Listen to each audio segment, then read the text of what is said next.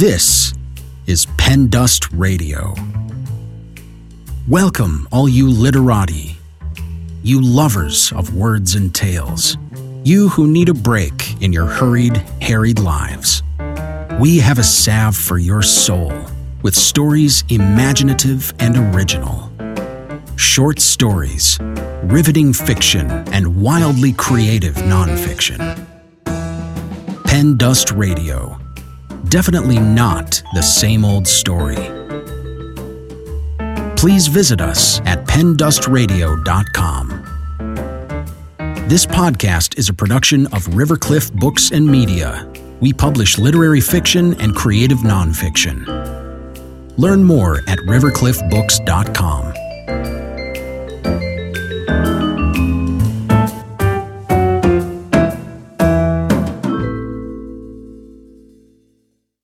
Virginia Evans wrote the first draft of her novel in 61 days.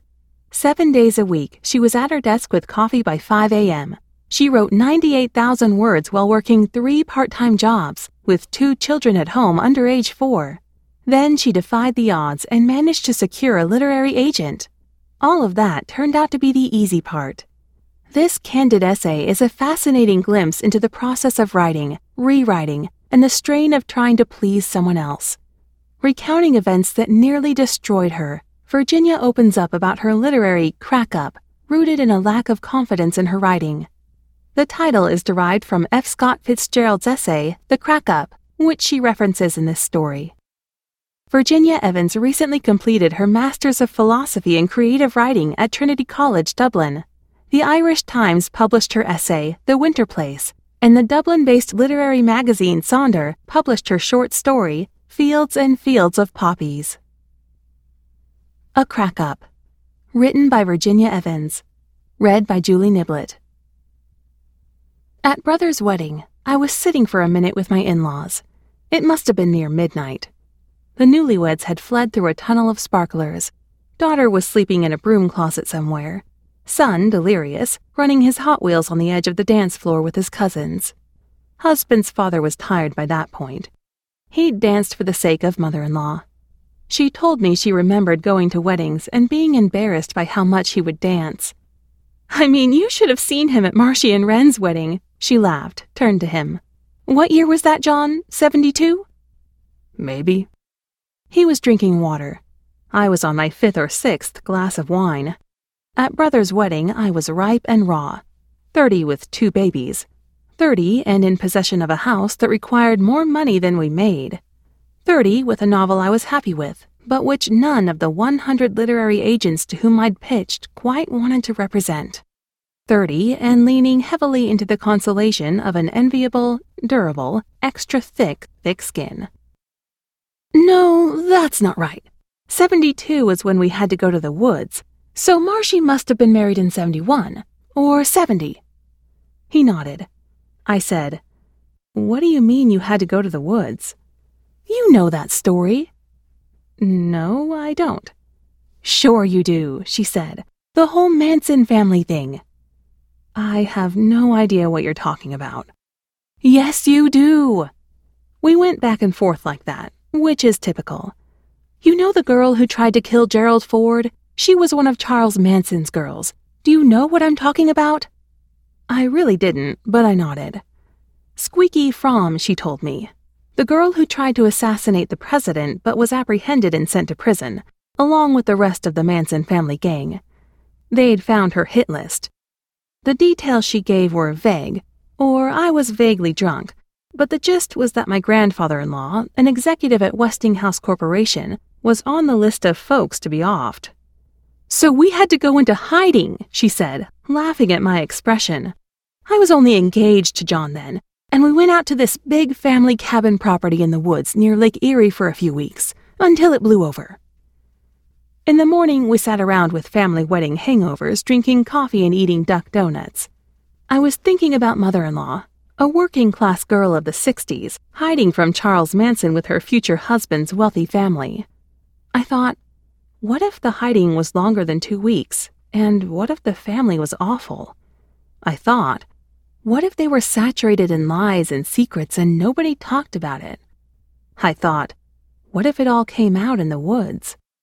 I thought, that'd make a good book.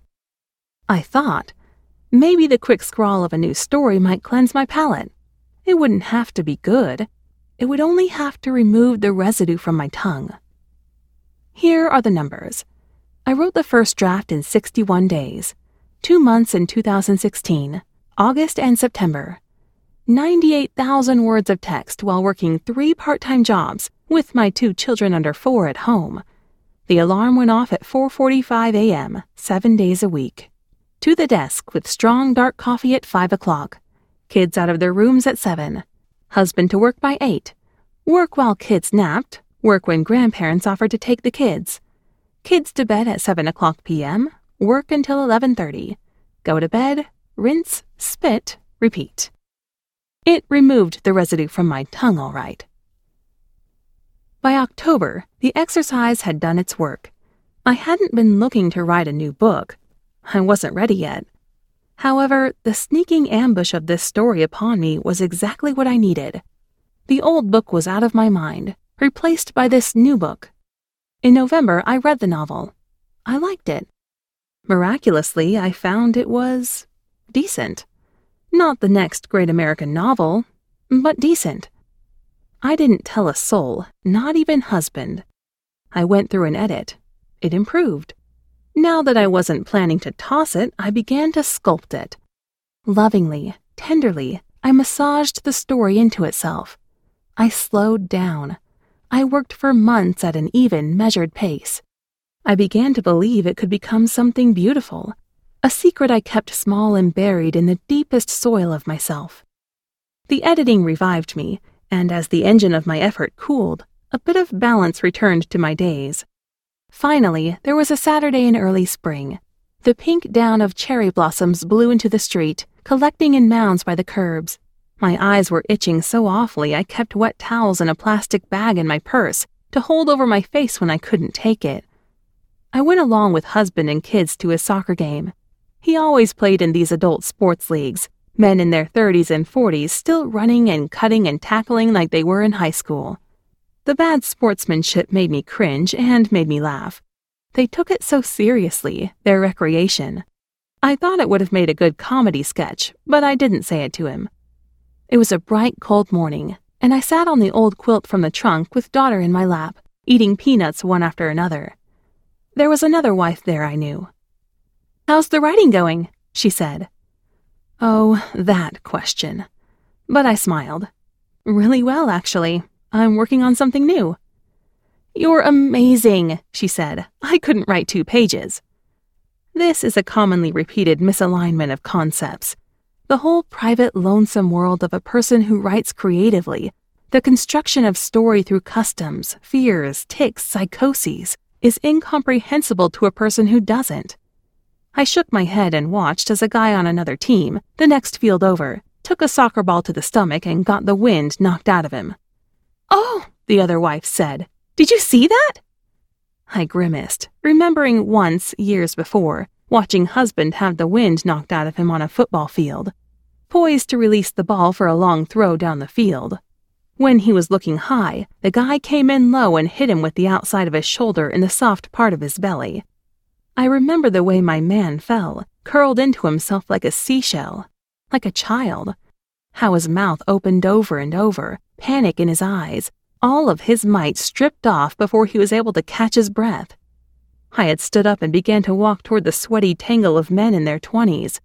But then he stood, placed his hands on his knees, and from thirty feet away, caught my eye and put his hand up to me. It's okay. Go back. By summer, the manuscript was as good as I could make it, and I gave it to my mentor, with whom I'd come into an unlikely friendship through work.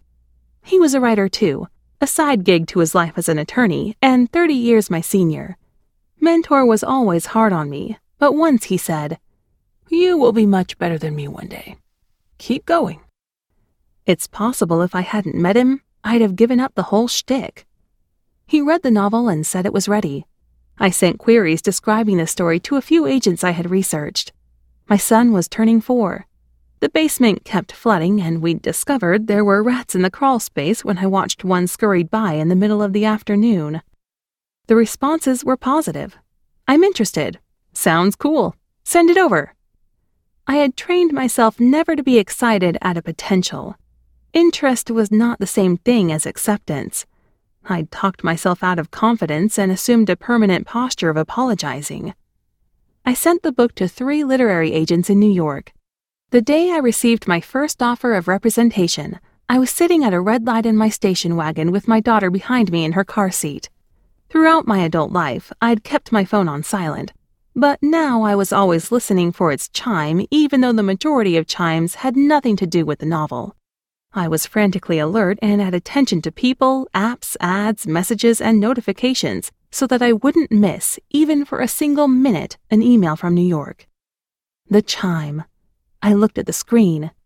The email subject line was, Your manuscript. At this stage, it was always a rejection, but I could see the first few words of the email. I loved it. I pulled off onto a side street, my heart beating in my ears, chest, fingers. Daughter began to whine to go home. Hold on, hold on, I shushed her. I went back to the email. I loved it. I think it's smart, compelling, beautiful. Can we talk on the phone? I'd been bathing in ice and had lost all sensation in that part of myself. At once, the water began to warm. Feeling began to return, and I wept body racking sobs, half shouting, and in the seat behind me, daughter sat wide eyed, terrified. I'm happy, I told her, turning around, grabbing her small socked foot in my hand, feeling the tiny bones of her toes. I'm crying because I'm so happy. This was relief. Immediately, I began to imagine the next few years of my life, a life in which my work yielded an income and relief from some of my financial burdens. I imagined my name on a book facing outward at the airport bookshop. This agent was kind, relaxed, and thrilled. She talked about my characters by name. She told me the small details that had captured her, details which had, until this moment, only existed in my own mind, now impressed on hers. She said she was amazed by the restraint and by the syntax. She talked about the future of the book, the completion of the book. With a strong gust under the edges of a grounded kite, I began to feel the surprising lightness of success. Around the same time, a few days later, another agent contacted me for a phone call. An embarrassment of riches. She had a friendly hyphenated name. This call was very different, though. She thought the book's concept was good and the writing was clean, but it wasn't fully hatched. It has potential, she said, I think this could be something like a modern classic, but it needs work. Well, damn, I thought. The preening peacock in my repressed psychology, the one I kept quiet and caged, inflated its chest.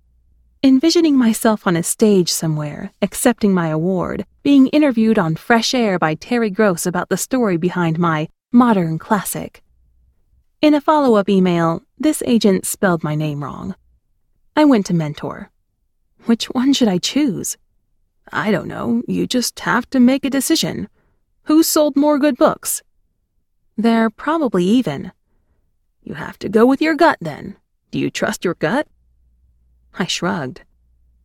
You make a choice by stepping forward. In time, there is no stepping back. Mercy is unlinked to time, as is control. The river only runs in one direction. I did not sign a contract with the first agent, the one who came to me in respect, in delighted wonder at what I had written. We'll call that agent the catch I released.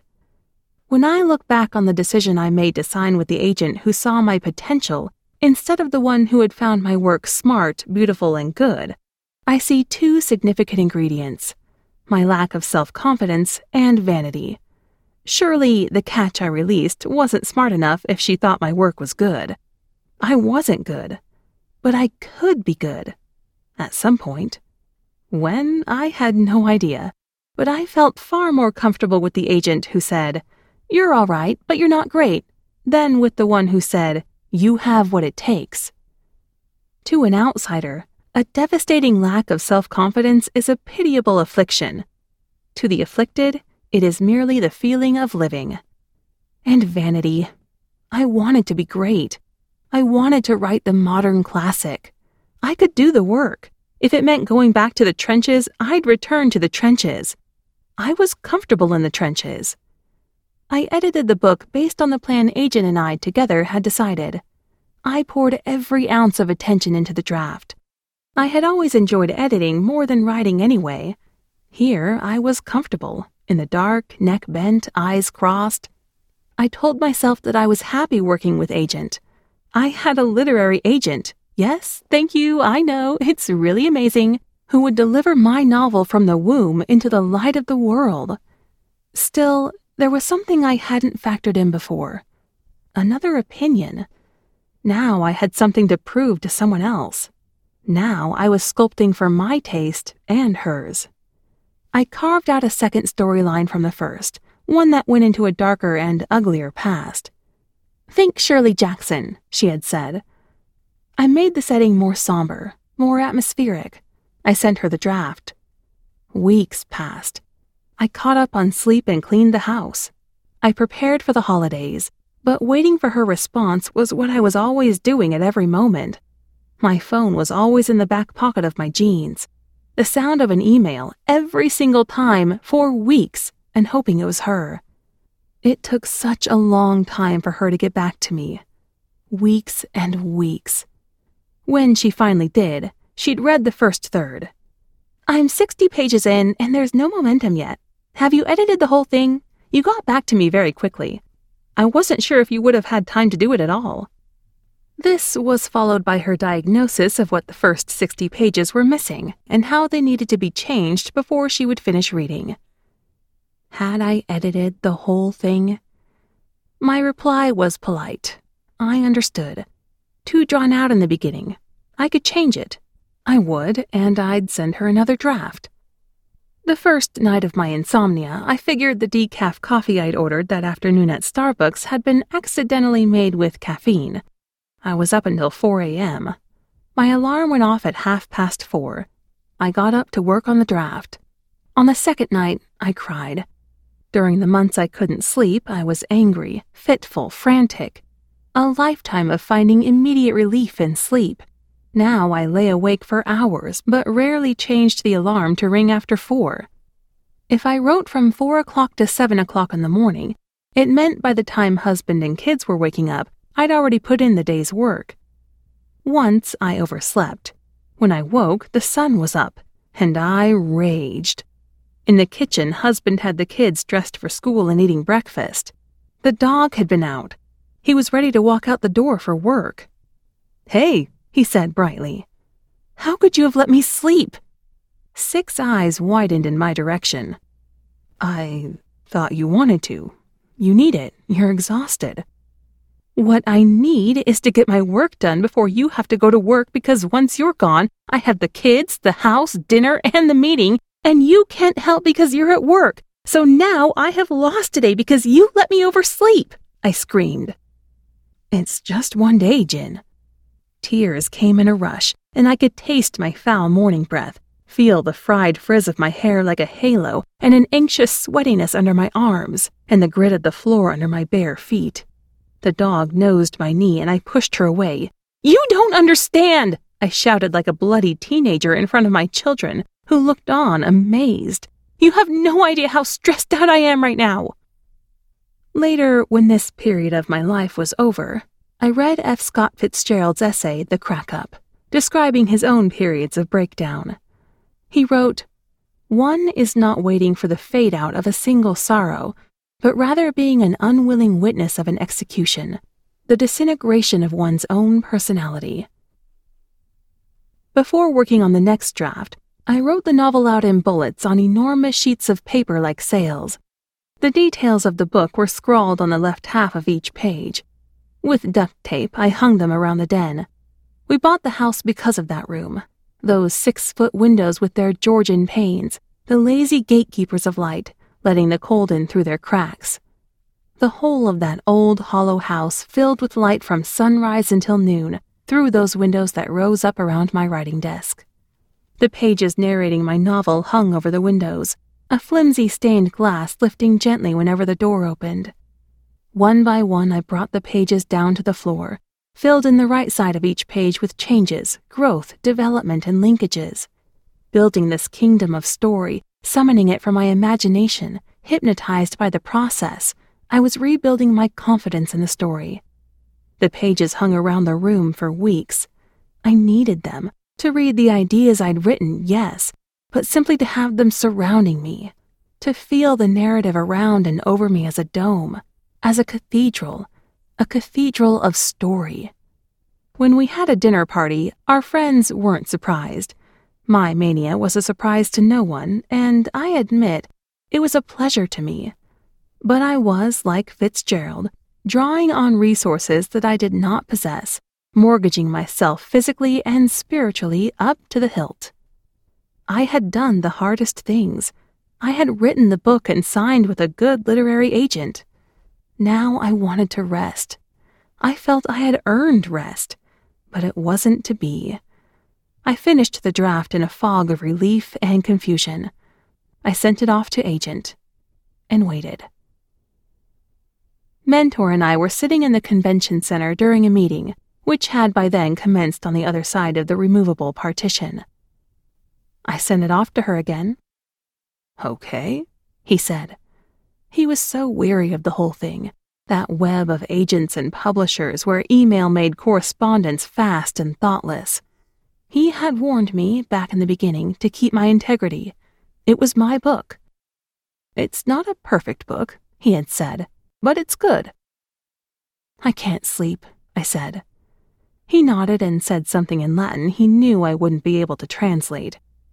I told him how I'd reworked the first 60 pages and the rest of the book, the characters I'd changed, the structure I'd reconfigured.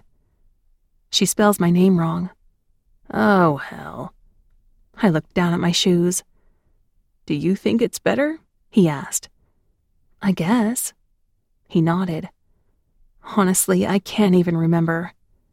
I liked it how it was, he said. He stood and took a chocolate chip cookie from the buffet. Even though most of the food was usually awful, you couldn't find a better cookie in the whole city. You're young and you're in it, and I'm not, he said. But listen, it's your book. It's not your agent's book. I know you have to do certain things to break through. But you know, don't forget that it's your book. Walking home that day, I thought of what he'd said. I liked it how it was. A sick feeling was spreading through my bowels, the first inkling of uncertainty in something other than myself, which I ignored.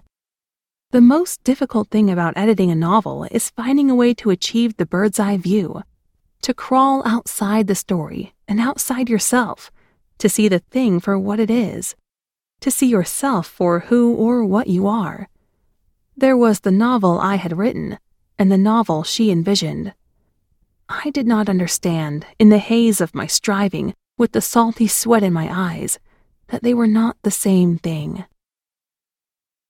The details of the next step aren't worth repeating. I waited weeks for a response.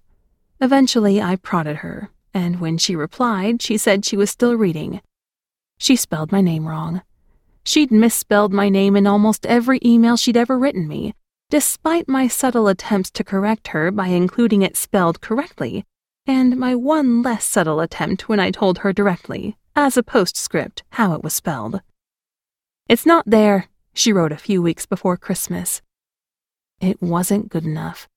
There wasn't enough at stake for the brother.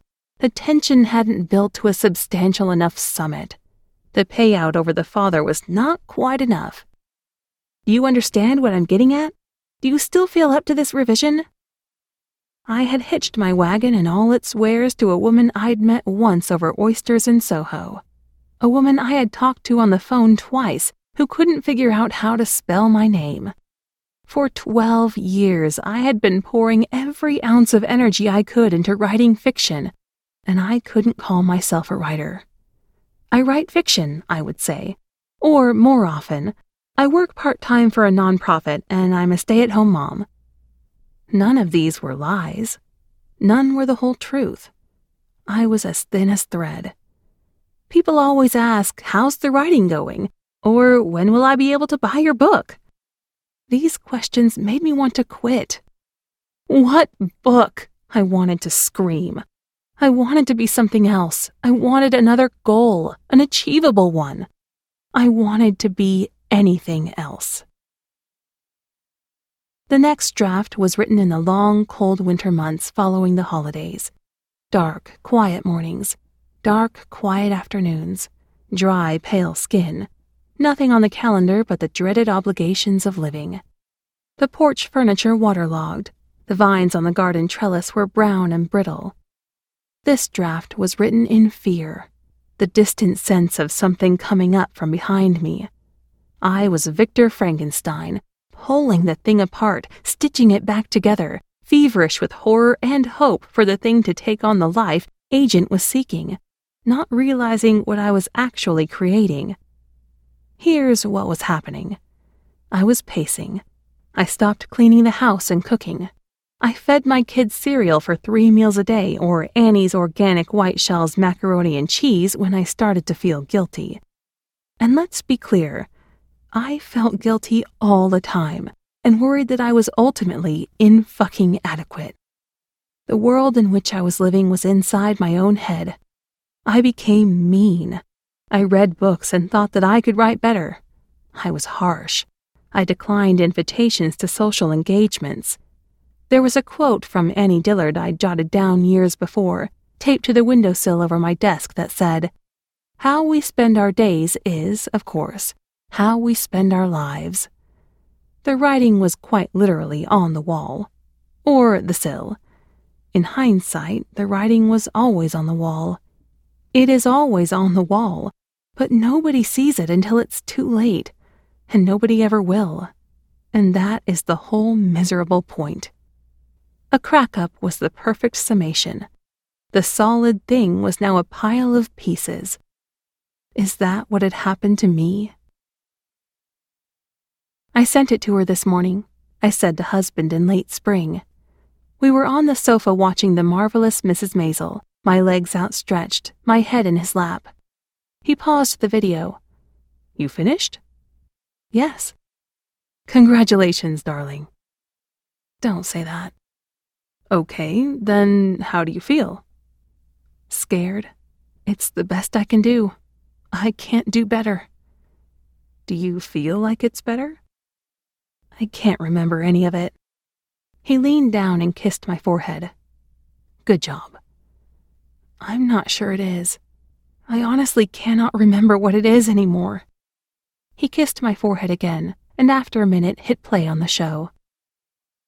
On a Monday afternoon early in summer, I was wiping down counters in my kitchen in the hour of silence when both children were resting in their bedrooms. My phone chimed. I rubbed my hands on my jeans, held the phone up, and saw her friendly hyphenated name. The phone grew heavy as a brick. I have disappointing news, the email began. My eyes darted to the signal words I needed in order to quickly understand. Just doesn't ever get off the ground for me, Near the bottom, she wrote, I'm sorry. It was a classic breakup, a list of my glowing attributes to cushion her ultimate rejection. I have never played sports. I have never experienced getting the wind knocked out of me. But I recalled when we were young and husband did. Later, he said that I had gotten the wind knocked out of me, as if it was nothing. But as I stood there reading her email once and again, unable to draw in oxygen, I thought of that. It was not nothing. She was my literary agent, and then with a suddenness that swept the breath out of me, she wasn't. I slid down the wall and closed my eyes. There was a tingling sensation all through me and a heaviness on my neck. The feeling was a disappointment that held me under water. Above, Son was running his Hot Wheels along the wood floor in his room. A man does not recover from such jolts, Fitzgerald mused. He becomes a different person, and eventually, the new person finds new things to care about. I agreed with the person who agreed with me that I wasn't very good. I agreed so heartily that I signed my name to a binding contract that said so. Sometimes I rewind in my memory to the day in the car with daughter when I got the email from the catch I released. I think of the way the sun made the leaves a vivid green, how the droplets of water from the car wash clung to the windshield and danced in the light, how daughter was surprised by my joy, her kicking socked feet, her sticky hands, how it felt right then, at that precise moment. There's no rewinding time, but it doesn't mean the past is gone. I'd done the work, all of it. I built the house with my own hands with the resources found in my own woods. I'd worked hard enough to get the literary agent, and when she gave me my tasks, I'd completed them to the best of my ability. With her direction, I had made the work better. Yes, worse in some ways too, but ultimately, I think, better. Still, she'd rejected me. I couldn't make sense of it then, and I can hardly make sense of it now. We sold the big old house. I'm writing a new novel, and occasionally I steal a line from the old one. I haven't recovered, but I like to think I've changed. Fitzgerald said at the end he had to give up everything else and become a writer only. For me, I had to build a fence around my writing life. I learned to enter that corral at certain times, and I learned to leave it sometimes too. I don't believe in closure. Not really. Unless you're talking about death, and maybe not even then. There is no ending. There is no such thing as finishing until the work has been published. There is no book. There is a working document on my computer. This story is copyright 2019 by Virginia Evans. This recording is copyright 2021 by Rivercliff Books and Media. All rights reserved.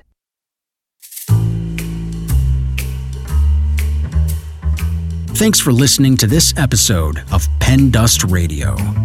For more information or to submit your writing to the podcast, please visit pendustradio.com. This podcast is a production of Rivercliff Books and Media. Learn more at rivercliffbooks.com. The story featured in this episode is a work of fiction Names, characters, places, and incidents are the product of the author's imagination or are used fictitiously. Any resemblance to actual events, locales, or persons, living or dead, is entirely coincidental.